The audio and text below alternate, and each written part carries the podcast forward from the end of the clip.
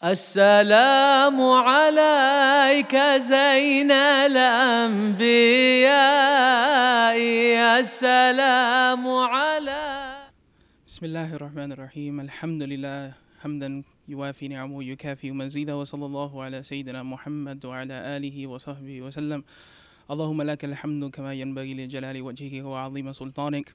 اللهم صل وسلم على سيدنا محمد في الأولين وصل وسلم على سيدنا محمد في الآخرين وصل وسلم على سيدنا محمد في الملاعي الأعلى إلى يوم الدين. نويت تعلم وتعليم وتذكر والتذكير والنف- والنفع والانتفاع. والإفادة والاستفادة والحث على تماسك بكتاب الله وسنة رسوله صلى الله عليه وعلى آله وسلم. والدعاء إلى الهدى ودلالة على الخير.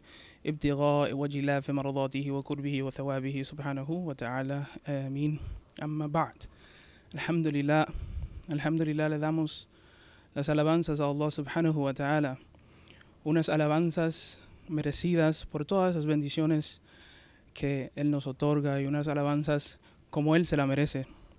Y le agradecemos por todas las bendiciones que Él nos ha otorgado, todas esas bendiciones que Él nos da en nuestras vidas, con nuestras familias, nuestros queridos. Y la bendición más grande que Allah subhanahu wa ta'ala nos ha otorgado es la bendición de la fe, del Islam, de creencia en Él y el mensajero sallallahu alayhi wa ala alihi wa sallam. Y es así que pedimos, oh Allah, tus bendiciones para nuestro Maestro Muhammad sallallahu alayhi wa sallam en este mundo. Pedimos tus bendiciones en este mundo y en el, y en el próximo para Él. Y pedimos tus bendiciones para nuestro Maestro Muhammad entre las asambleas celestiales. Queríamos tomar unas clases ah, y presentarles ah, una clase de lecciones de la vida del profeta sallallahu alayhi wa. Y estas clases van a ser basadas en un texto llamado a sí mismo Durus Sirat al-Nabawiyya al-Sharifa, o sea, lecciones de la vida del profeta sallallahu alayhi wa por el Habib Hadi ibn Ahmad ibn Abdullah al-Haddar, que Allah nos beneficia a través de él. Amén. Pero primero, antes de iniciar, es necesario conocer esta palabra que tal vez muchos de nosotros ya hemos visto, que es la palabra en árabe de sira. Y la palabra árabe de sira proviene de la raíz árabe sara yasiru, es decir, caminar o marchar.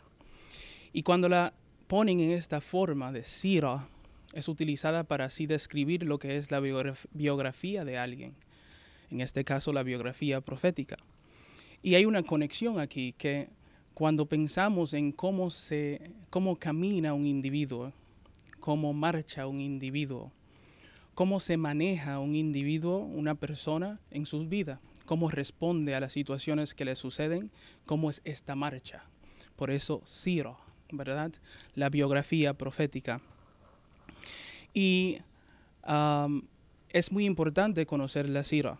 Entonces nosotros lo que vamos a hacer que yo voy a leerles el texto como tal y vamos a comentar sobre este, eh, este texto.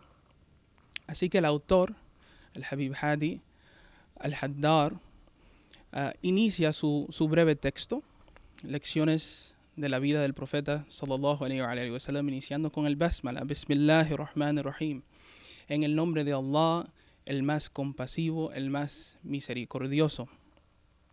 Y dice, Allah envió a su magnífico mensajero como guía, sallallahu alayhi wa como guía, maestro, consejero a la creación y educador, mostrándoles lo que les da felicidad en el más allá y en este mundo. Lo creó en la forma más noble y con el carácter más noble, y con los atributos y estados más radiantes. Lo estableció como el mejor ejemplo en cuanto a virtudes y noblezas. ¿Verdad? Y esto, la realidad de todas estas descripciones es que ah, para que el profeta Muhammad sallallahu alayhi wa sallam pueda así representar el mensaje de Allah subhanahu wa ta'ala que va a permanecer hasta el final de los tiempos, Allah entonces creó a esta persona. Y esta persona en la mejor composición y la mejor forma internamente y externamente. Es así que Allah subhanahu wa ta'ala entonces dice, como el texto continúa, Allah el Altísimo dijo, لقد كان لكم في رسول الله أسوة حسنة. لمن كان يرجو الله لمن كان يرجو الله يوم يوم الآخر ويوم الآخر إذا كان نعم. لمن كان يرجو الله واليوم الآخر واذكروا الله كثيرا. eh, Allah entonces nos dice, sin duda tienen en el mensajero de Dios un ejemplo excelente a seguir para quien anhela a Dios y en el día del juicio final.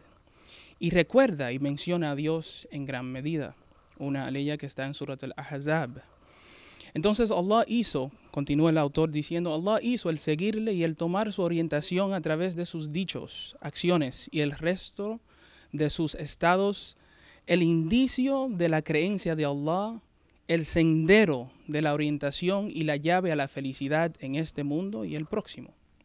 Por esto es de carácter necesario para que el creyente se esfuerce lo más posible en conocer su biografía, y su orientación, sallallahu alayhi wa sallam, en todos sus asuntos y sus estados para que se te facilite seguirlo con excelencia y que puedas así obtener la felicidad de ser guiado por el más noble de toda la creación y el más honrado de todos los mensajeros, sallallahu alayhi wa alihi wa sallam.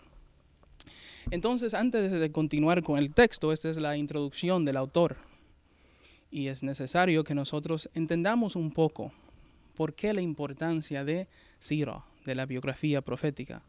¿Por qué es tan importante para nosotros entender bien quién fue nuestro amado profeta Muhammad sallallahu alaihi wa, sallam? cuáles fueron sus atributos y qué representa él sallallahu alaihi wa, wa sallam?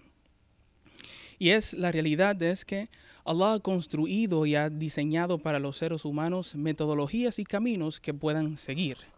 Y de verdad que esta idea es tal vez ah, de lo más hermoso que he escuchado, de cómo nosotros poder ver ah, el, el sira del profeta y la biografía profética. Y es que Allah, como decía, ha diseñado y construido modelos, ¿verdad? Metodologías, caminos para que los seres humanos sigan. Y estos caminos por el cual el ser humano puede obtener la felicidad en este mundo y el próximo, ¿verdad? Allah lo ha creado para ellos, para que así sean guiados. No obstante, se conoce que a través de la historia, la clarificación de estos caminos y las diferentes metodologías, la explicación de la ley sagrada de Allah subhanahu wa ta'ala y su práctica no se establece ni se disemina de manera correcta a través de una guía, de una persona, de una persona que represente todo el camino, de tal manera que los demás, que nosotros podamos aprender y comprender la ley sagrada de manera intacta y completa. Así podemos entonces entender los comandos y las prohibiciones de Allah subhanahu wa ta'ala. ¿A través de qué? A través de observar ¿verdad? Ah, todas estas acciones, dichos, estados, de manera clara que representa esta, esta persona. Y esta costumbre divina está presente cada vez que Allah subhanahu wa ta'ala ah, decida en este mundo y entre los seres humanos, Allah entonces, uh, ¿verdad? envía una persona para que sea ese representante. Y tal vez algo que sea más más, más preciso o más fácil de entender y captar para nuestros tiempos es el hecho de que cada vez que haya, exista una ideología o una idea, pues entonces debe de existir una persona que represente esta idea, que encarne esta idea, que sea la persona que tenga todos los atributos en acción para nosotros entonces o para las demás personas adoptar esa idea y practicarla. Entonces, estas metodologías y caminos no se, diseminan, uh, ¿verdad? Eh, que se diseminan las metodologías y las ideologías que se diseminan, pues varían a grandes escalas. A veces incluso son ideas abstractas. Las personas tal vez no lo puedan definir, no puedan ponerle un dedo a esa cosa y decir esto es esto, pero se diseminan aún así. O ideas y metodologías que están basadas en el engaño, en el complot, en la mentira y aún así se diseminan en este mundo. Entonces lo que sabemos es que ah, estos caminos y las metodologías no se diseminan sin que alguien represente esta idea y estas metodologías por completo. Y eh, es aquí cuando nosotros entonces vemos a lo que es tener este mensajero o tener cualquier mensajero, ¿verdad? Ya que ninguna idea se puede promover o diseminar si no es a través de un, con un mensajero. Y ningún mensajero puede en realidad ah, partir o diseminar una idea. Ah, o sea, no puede diseminar algo si no tiene la idea, si no tiene la metodología completa. Pero cuando los egos de las personas, ya hablando de lo que es la ley sagrada y el mensaje divino, cuando los egos de las personas están presentes y se mezclan con la verdad, ¿verdad? Que Allah subhanahu wa ta'ala ha revelado y ha descendido, pues entonces estos egos y estos, este querer de cosas mundanas y todo esto se mezcla con esta verdad divina y entonces comienzan a existir las distorsiones y comienzan a existir las alteraciones en su aplicación, ¿verdad? En su práctica hay graves errores, ¿verdad? Pero cuando pensamos en la esencia de lo que Allah ha revelado, el mensaje divino, no hay ningún error, porque Allah es perfecto. Así de esta manera entonces entendemos por qué podemos ver a personas que se asocian con una eh, idea o una religión y pueden hacer acciones que están erradas o que no representan lo que Allah ha revelado. Entonces Allah reveló estos libros, estos, o reveló diferentes, ¿verdad?, ah, libros. Y dentro de estos libros reveló metodologías para que los seres humanos puedan alcanzar la felicidad. Y estas metodologías y estos libros fueron enviadas a los seres humanos a través de sus mensajeros.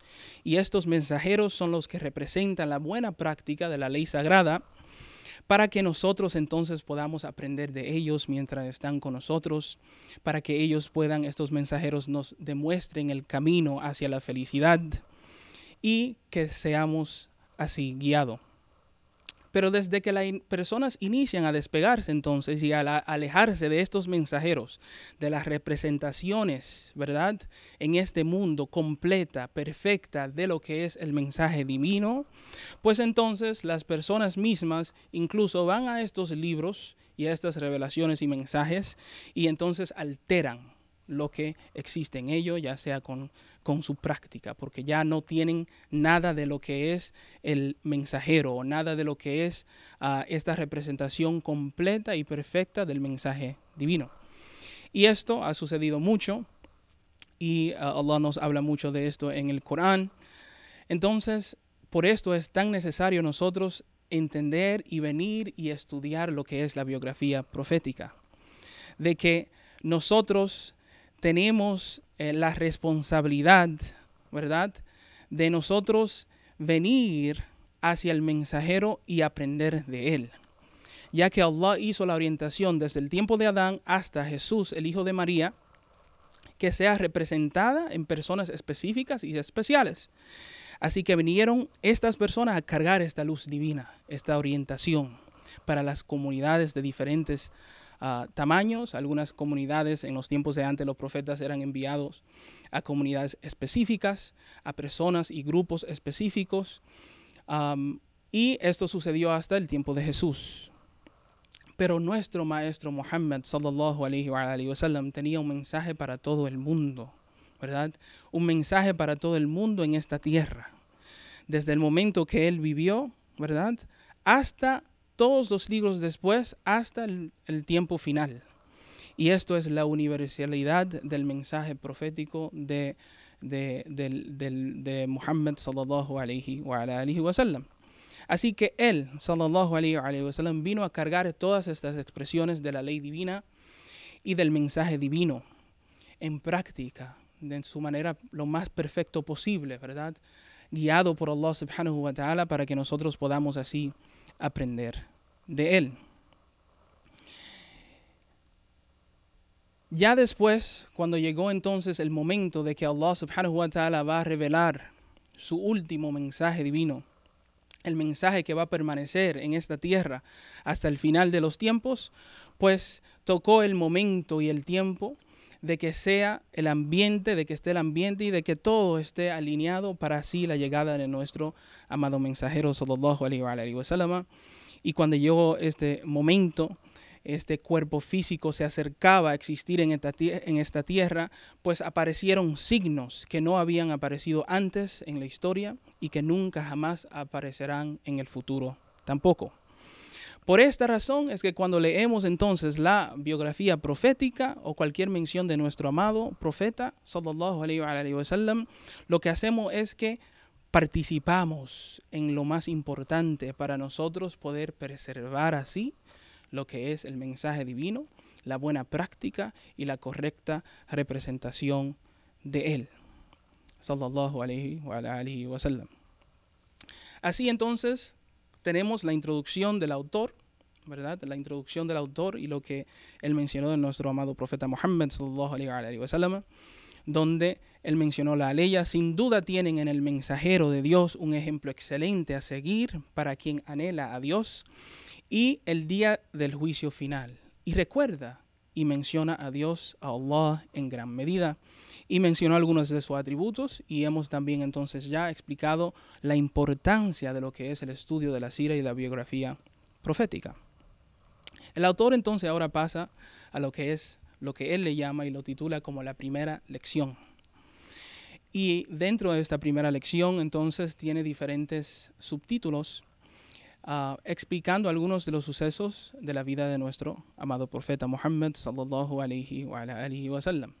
Y inicia con el noble linaje y un breve relato de algunos sucesos durante su niñez sallallahu alayhi wa, sallam. Y dice el autor, él es el maestro de los hijos de Adán, es decir, Él es el maestro de la humanidad, sallallahu alayhi wa, alihi wa.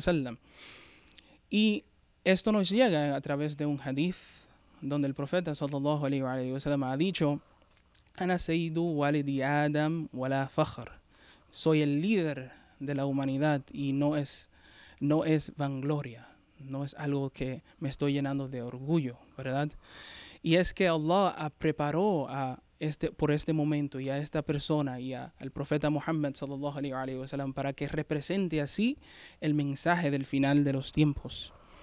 Y el autor continúa entonces y dice, él es Muhammad bin Abdullah bin Abdul Muttalib bin Hashim bin Abd Manaf bin Qusay bin Kilab bin Murrah bin Ka'b bin Luay bin Ghalib bin Fihr bin Malik bin bin Nadar bin Kinana bin Khuzayma bin Mudrika bin Ilyas bin Mudar bin Nidar bin Nizar bin Muad bin Adnan mencionando así todo el linaje del profeta Muhammad sallallahu alayhi wa, alayhi wa sallam.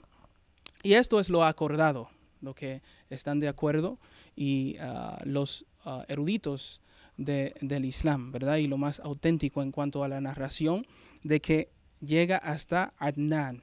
Todos estos nombres lo sabemos de manera auténtica, que llega hasta aquí con todos los nombres que mencionamos. Ya después de esto, sabemos seguro que llega el linaje del noble profeta sallallahu alayhi wa sallam a Ismael, Ismael, el hijo de Abraham, salam. Pero no se tiene los nombres hasta llegar a ese punto de manera auténtica, o sea que hay diferencias de opinión, los nombres, ¿verdad? Sobre los, los nombres. El segundo punto es que Allah hizo a nuestro profeta sallallahu alayhi wa sallam y lo puso Ah, dentro de las tribus más puras y los vientres más puros y las entrañas más puras durante todo su linaje, independientemente de la situación y la circunstancia y la, circunstancia social que existían en esos tiempos. Si, existía corrupción, pues eh, el linaje del profeta sallallahu está conectado con las mejores personas durante todo ese tiempo independientemente de la situación social que existía en ese tiempo. Y es así que Él nos informa en otro hadith, donde Él nos dice, Inna Allah astafa Kinana Allah ha escogido a Kinana, min walad Ismail, de los hijos de Ismael, wastafa Quraishan, y ha elegido a Quraysh, min Kinana, de Kinana, wastafa min Quraysh bin Bani Hashem, y ha escogido de, ha escogido de uh, Quraysh a la tribu de Hashem, Bani Hashem, wastafani min Bani Hashem, y, me ha escogido a mí de Bani Hashem. Y Bani Hashem es la tribu del profeta Muhammad sallallahu alayhi wa, sallam. Y él nos narra estas, uh, estas narraciones, estos hadices, para que nosotros nos percatemos de que en realidad hay algo divino aquí, de que Allah subhanahu wa ta'ala ha, le ha preservado desde antes de su existencia en este, en este mundo, en este mundo. Y el autor entonces continúa, y su noble linaje llega hasta nuestro maestro Ismail bin uh, Ibrahim, Uh, es decir, hasta el profeta Ismail, el hijo de Abraham, la paz de Allah esté con ellos.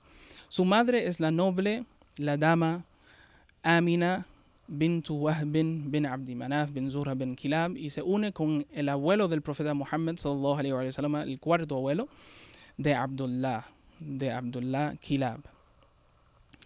Él, sallallahu alaihi wa sallam, nació el alba o sea, en el tiempo de Fajr, de un lunes, del día lunes, en el noble Mecca, en la noble Mecca del mes de Rabi al-Awwal, en el año del elefante, equivalente al mes de abril, en el año 571 de la era común. Y el autor lo que nos, uh, está hablando aquí desde el del momento, ¿verdad?, en la historia en que nació nuestro amado profeta, sallallahu alayhi wa, alayhi. Y él nos indica que fue en el año del elefante, ¿verdad? Y el año del elefante es caracterizado por el año en que vino el rey Abraha desde el Yemen, con la intención de destruir el Kaaba, ¿verdad? El Kaaba. Y Allah subhanahu wa ta'ala no permitió esto, ¿verdad? De que Él envió a unos pájaros y cada garra de estos pájaros cada uh, garra de estos pájaros tenían dos rocas y estas rocas entonces eh, fueron tiradas hacia ellos y entonces fueron uh, destruidos y devorados y, y devorados. Y una cosa importante aquí es que Allah si quiere algo que suceda, Él sucederá.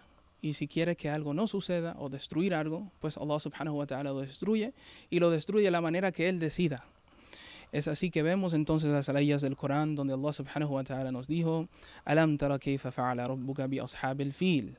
Has considerado, has considerado cómo tu Señor trató, cómo trató tu Señor al pueblo del elefante. ¿verdad? Alam yaj'al kaydahum fi tadlil. No hizo su intriga que se redujera a la nada. ¿Verdad? Ellos tenían una intención y Allah subhanahu wa ta'ala destruyó esa intención. Y continúa, ababil envió sobre ellos bandadas de pájaros, ¿verdad? Bandadas de pájaros. Tirándoles, ¿verdad? Arrojándoles piedras de arcilla cocida, semejantes a los proyectiles. kul y de este modo él los dejó, ¿verdad? Devorado y pisoteado. Esto sucedió antes del nacimiento del profeta Muhammad sallallahu alaihi wasallam, pero vemos como Allah ya está, uh, ¿verdad?, protegiendo a ciertas cosas y hay más detalles que tal vez en otros uh, libros más extensos se tocan sobre lo que sucedió entre Abraha y uh, el abuelo de el profeta Muhammad sallallahu alaihi wasallam. Entonces continúa el autor diciendo la primera persona que lo amamantó, sallallahu alayhi wa, alayhi wa fue su madre. Luego Thuwayba al-Aslamiyya, la sierva de su tío Abu Lahab. Después Halima bintu Abi, uh, bintu Abi Duaybin as-Sa'diyya. Él permaneció con ella en el desierto de la tribu Bani Sa'd hasta que cumplió cuatro años. Halima los regresó a su madre después de observar muchas de, sus, muchas de sus maravillas y señales. Y esto era una de las costumbres de los árabes, de que ellos cuando tenían un recién nacido, pues le buscaban una ama, a un ama, a una madre de leche, ¿verdad? Que amamantaran a sus, a sus hijos. Y esto se convirtió en lo que todo el mundo hacía para ah, adquirir así beneficios, ¿verdad? A todos los involucrados. Y cuando, cuando llegó el momento en que había nacido el profeta Muhammad sallallahu él ya había nacido, según esta historia, él había nacido ya, ah, o sea, en el momento de que Halima, ¿verdad? Halima lo va a buscar, está ya nacido el profeta Muhammad sallallahu alihi wa sallam. Llega entonces a otros niños, ¿verdad? Junto con el profeta Muhammad sallallahu alaihi wa. Y las madres o las amas, las madres de leche que iban a buscar a estos bebés, rechazaban al profeta Muhammad sallallahu alaihi wa. Porque pensaban, este huérfano ya su padre ha muerto. ¿Qué beneficio nos van a traer a nosotros? Entonces lo rechazaban y se llevaban a otro y a otro y a otro niño. Da eh, el cuidado divino de que el cuidado divino fue tal que Halima en este tiempo en Bani Sa'ad, cuando estaban en su tribu y en su comunidad, tenían un momento de provisiones eh, difíciles, ¿verdad? Donde los, los, los ovejos no, ya, ya no, las ovejas no producían leche, la, la- todas sus árboles y sus matas y sus frutos habían ya secado y estaban pasando por un momento muy difícil. De tal manera que hasta el burro que tenía Halima para llegar a ese lugar a donde van a buscar los niños, pues estaban, estaba, eh, caminaba bien lento, ¿verdad? Marchaba muy lento. Y por esto ella llegó de último. Y cuando llegó de último, pues él- ella ah, agarró y tomó al niño que quedaba a Muhammad sallallahu alihi wa sallam. Y desde que lo montó, pues cambió su vida, ¿verdad? Cambió su vida porque ella tenía al bebé que iba a ser el profeta de Allah, el profeta Muhammad sallallahu alaihi wa alihi wa sallam. Entonces lo monta y se lo lleva y este burro entonces comienza a acelerarse más que todos los demás, las otras monturas que venían con las otras amas y las otras, ah, las otras madres de leche. Él, ella entonces aceleró y le pasó a ellos. Y desde el momento que llegó eh, el bebé a su tribu, a Bani Sa'ad, todo cambió para ellos también. Las bendiciones comenzaron a derramarse, a llegarles. Eh, todo lo que son sus frutos comenzaron a cambiar. Las ovejas comenzaron a producir leche una vez más. Todo comenzó a cambiar. Y Halima entonces se quedó con el profeta Muhammad hasta el tiempo de que él cumplió cuatro años. Y cuando, a través de este tiempo, ella vio muchas de las maravillas y muchas de las cosas que le sucedían al profeta Muhammad sallallahu alaihi wa y una de ellas, aunque no vamos a entrar en detalle, fue la apertura de su noble pecho, del pecho del profeta Muhammad sallallahu alaihi wa donde descendieron ángeles y le lavaron así el corazón. Luego de ver estas maravillas, entonces es así que dice el autor que él permaneció con ella en el desierto de la tribu de Bani Sa'd hasta que cumplió cuatro años. Halima los regresó, regresó a su madre después de observar muchas de sus maravillas y señales. Y continúa entonces el autor. Su padre murió donde sus parientes en Bani Adi, Adi ibn Najjar, en Medina, mientras él estaba aún en el vientre de su madre. O sea que ya su ah, padre había fallecido cuando aún su madre ah, lo tenía en su vientre. Al cumplir sus seis años, muere su madre, ¿verdad? Entre Meca y Medina, hacia donde ella había viajado en él para visitarlos. Ella falleció mientras regresaban hacia la Meca. Entonces su, abue- su abuelo Abdul Muttalib, que quien lo amaba, le amaba mucho, se convierte en su guardián. El abuelo del profeta Muhammad sallallahu alaihi wa sallam, se queda con él. Él lo sentaba en su, colchón y le pasaba su espalda, ah, su, su mano por su espalda y le hacía feliz. El abuelo se ponía muy feliz cuando él veía a Muhammad sallallahu alaihi wa sallam moverse y hacer lo que hacía. Y le decía, ¿verdad? Cuando él veía eso y se ponía feliz, el abuelo le decía, por Allah, ciertamente, él es de, eh, de gran importancia. Esas eran las palabras del abuelo eh, del profeta Muhammad. No olvidar que el abuelo fue quien ah, le dio el nombre de Muhammad, que él vio en un sueño, ¿verdad? que este nombre, para así darle este nombre al profeta Muhammad, para que él sea de las personas más elogiadas en el mundo. Luego falleció Abdul Muttalib mientras ah, él tenía ocho años. El profeta tenía ocho años. Y había dejado a cargo a su tío, Abu Talib, el hermano de padre y madre de Abdullah, el papá de Muhammad. Abu Talib era con Muhammad afectuoso y compasivo de tal manera que él prefería a Muhammad sobre sus propios hijos. Este era el cuidado que le tenía Abu Talib a el profeta Muhammad sallallahu alayhi wa sallam. Esa es entonces la, eh, esa sección, el próximo subtítulo que el autor tiene es su viaje con su tío al Levante, el viaje que hizo el profeta Muhammad sallallahu alayhi wa, hacia el Levante con su tío, es decir, con Abu Talib. A la edad de 12 años, sallallahu alayhi wa, sallam, viajó con su tío Abu Talib al Levante en una caravana de Quraysh. Su tío no podía separarse de él debido a la compasión y el amor que tenía por él. No obstante, cuando la caravana llegó a Basra del Levante, un monje de la gente del libro llamado Bahira vio a Muhammad en la caravana mientras se acercaban hacia su monasterio y notó que una nube, una nube sombraba a Muhammad y no a los demás. Entonces él encontró esto extraño. ¿Y quién es Bahira? Bahira se dice que Bahira era una persona de mucho conocimiento del Evangelio y los asuntos del cristianismo, de los cristianos.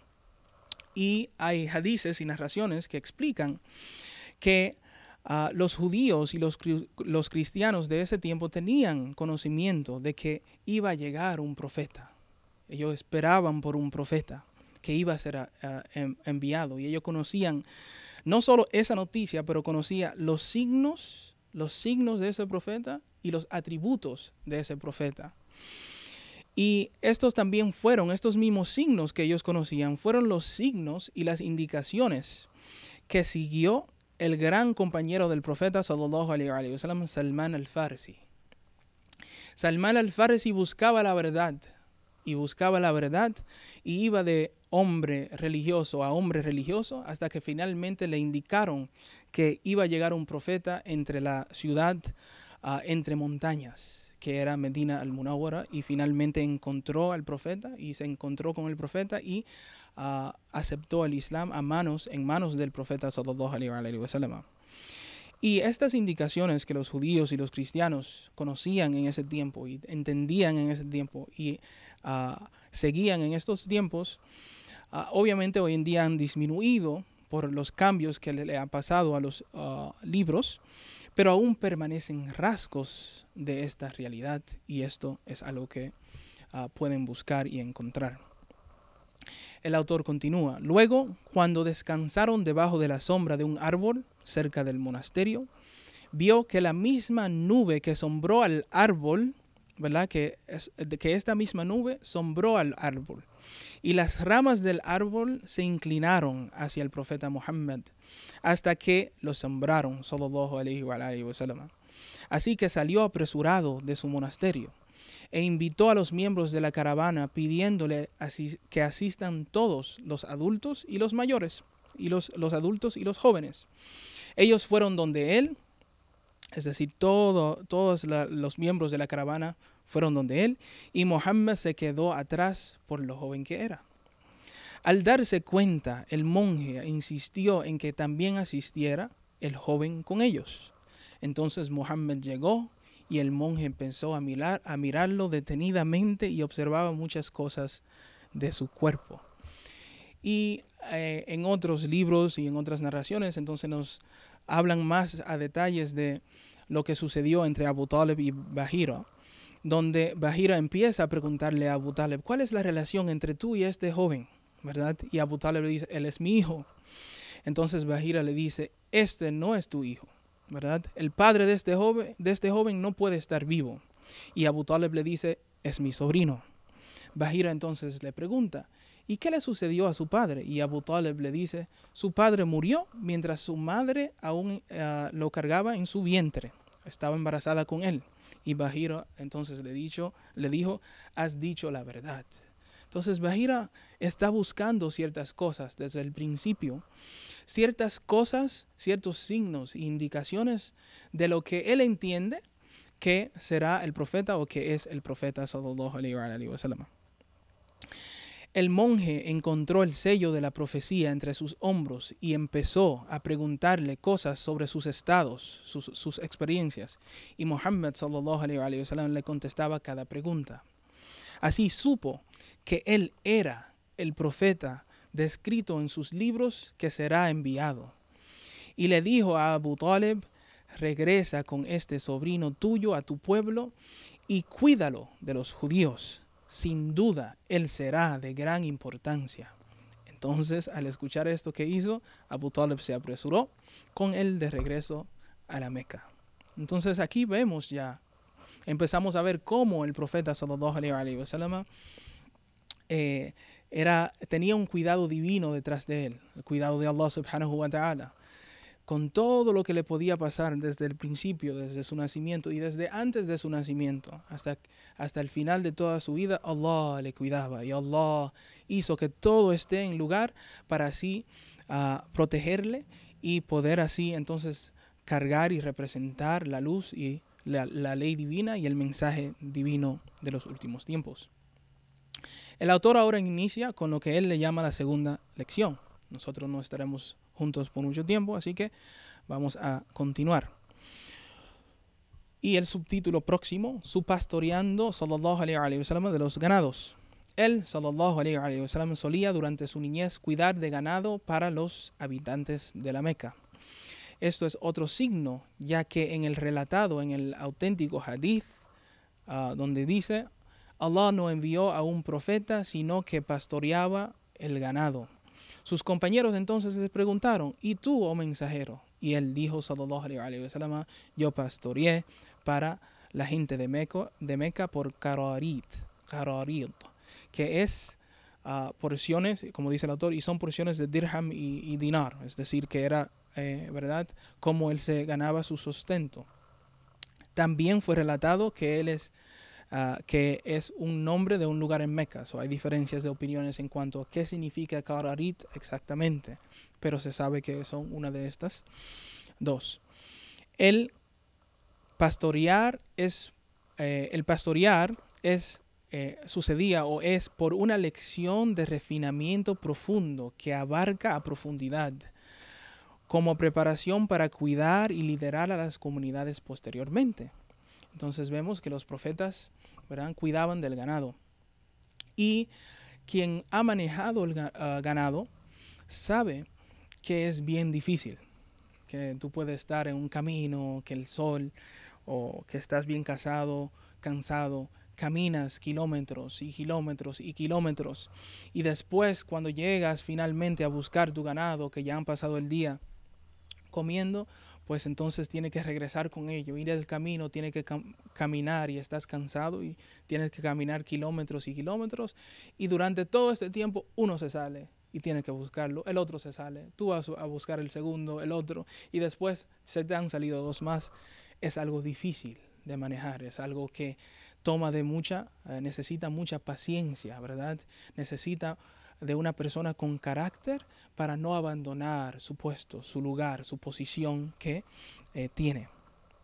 Es así entonces el autor nos menciona unas líneas, de, unas líneas de poesía y nos dice, sí, a las naciones del mundo, sí, a las naciones del mundo completamente, sí, a las naciones del mundo completamente pastoreó, y esto fue después del ganado que pastoreó. لقد راع أمم الدنيا بأجمعها وكان ذلك بعد الرعي للغنم Estas fueron las palabras y el, el, las líneas de poesías que el autor nos trajo. Luego de esto, um, uh, la próxima sección será uh, su viaje, sallallahu alayhi wa sallam, hacia el levante como negociante por Khadija. Y el autor nos dice, Khadija bint Khuwaylid fue una líder del Quraysh de alta nobleza, respetada y casta con muchas riquezas y negocios. ella establecía sociedades con porciones de su dinero para quien negociara con ella. O sea, tenía una sociedad de negocio. Ve por mí y yo te daré una porción del dinero. Era una mujer astuta de gran intelecto. Cuando escuchó sobre él, sobre el profeta sallallahu sobre Muhammad sallallahu y su veracidad y la magnitud de su confiabilidad y su buen carácter, hasta que le decían el confiable, ella lo envió al levante con su dinero como negociante.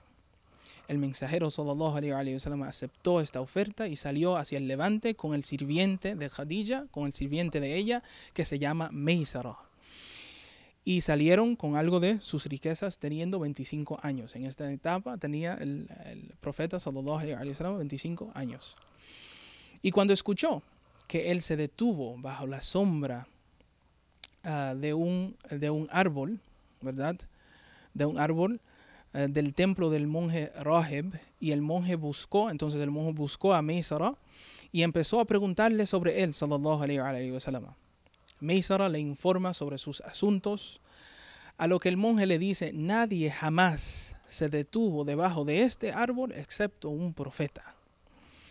Y esto es otro, otro instante donde vemos otra persona que es religiosa en este tiempo, que tiene conocimiento de, ah, de la religión que él pertenecía, es decir, que este monje, Raheb, ah, tenía el conocimiento de, de, estas, de este mensaje divino que él pertenecía, que él ya sabía de algunos signos, de algunas cosas que si sucedían, eso eran señales de que esta persona era profeta. El autor continúa, luego el profeta sallallahu alaihi wa sallam negoció en el Levante y regresó a la Meca con una cantidad magnífica de ganancias. Y se dice que ganó en este viaje lo que nunca había ganado Khadija, ¿verdad? Y todo esto son cosas que Allah subhanahu wa ta'ala ah, destina, ¿verdad? De que ah, por la bendición del profeta sallallahu alaihi wa y de por, por ser la persona que va a cargar este mensaje divino, pues Allah destinó esto que que, ganara una cantidad magnífica de ganancias. Tanto así que Khadija nunca hubiese obtenido tantas ganancias en sus negocios, dice el autor. Y Meisara veía que si el caliente del día aumentaba, el profeta sallallahu alaihi wasallam era asombrado y observaba maravillas de, su de sus atributos y carácter. De esta manera, cuando ambos regresaron, Meisara le contó a la dama Khadija sobre lo que notó y observó. Entonces ella deseó casarse con él, sallallahu alayhi wa, sallam, y cuando él supo esto, de estas noticias, y le informó a sus tíos, Abu Talib y Hamza, y Hamza, ellos entonces la comprometieron con él a través de, del padre de Khadija. El profeta sallallahu alayhi wa, se casó con ella cuando ella tenía 40 años a los dos meses y unos días después de regresar de Levante. Él no se había casado antes y no se casó de nuevo hasta que ella muriera. Todos sus hijos fueron con Khadija, excepto Ibrahim, quien fue hijo de, María, quien el, el gobernante de Egipto, le dio. Entonces aquí hablamos un poco sobre Khadija. Y Ah, como podemos ver, Khadija era una mujer de, gran, de, muchas virtudes y de mucha nobleza entre su gente.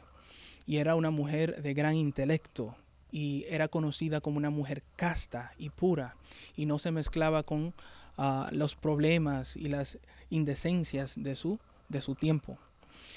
Ah, y cuando el profeta sallallahu le eh, él supo de esto del interés de Khadija, pues él eh, no dudó en casarse con ella por todas, eh, todas estas, estos, ah, estas virtudes que Khadija tenía. Y Khadija se convirtió para él en la mujer más importante de su vida. Y esto es por todas estas características y las, ah, virtudes nobles encontradas en ella. Tanto así que vemos narraciones sobre Khadija, describiendo así las, ah, los atributos y las virtudes de ella.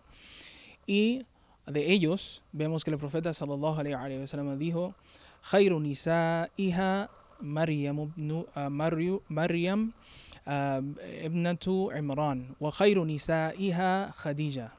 Es decir, la mejor mujer de su tiempo es Mariam, es María, la hija de Imran. Y la mujer, la mejor mujer, es decir, de esta nación, es Khadija, es Khadija. Y Khadija va a jugar un rol muy importante en la vida del profeta sallallahu alaihi wa sallam. Y además que esto, como vemos, el profeta sallallahu alaihi wa sallam la está comparando con María, la madre de Jesús, de Isa alaihi salam. Y esto es una hermosa analogía porque María uh, tuvo muchas maravillas en su vida, ¿verdad? Y es una de las mujeres creyentes más importantes, ¿verdad? En la historia. Y era diferente a las personas de su tiempo, ¿verdad? María era diferente a las personas de su tiempo. De que vemos que María, uh, ¿verdad? Tuvo la oportunidad de adorar en el templo cuando no se le permitían a las mujeres adorar en el templo. De que María iba al nicho para orar y le llegaban provisiones de Allah subhanahu wa ta'ala, le llegaban las frutas del invierno en temporada del verano y las frutas del verano, del verano en temporada del invierno.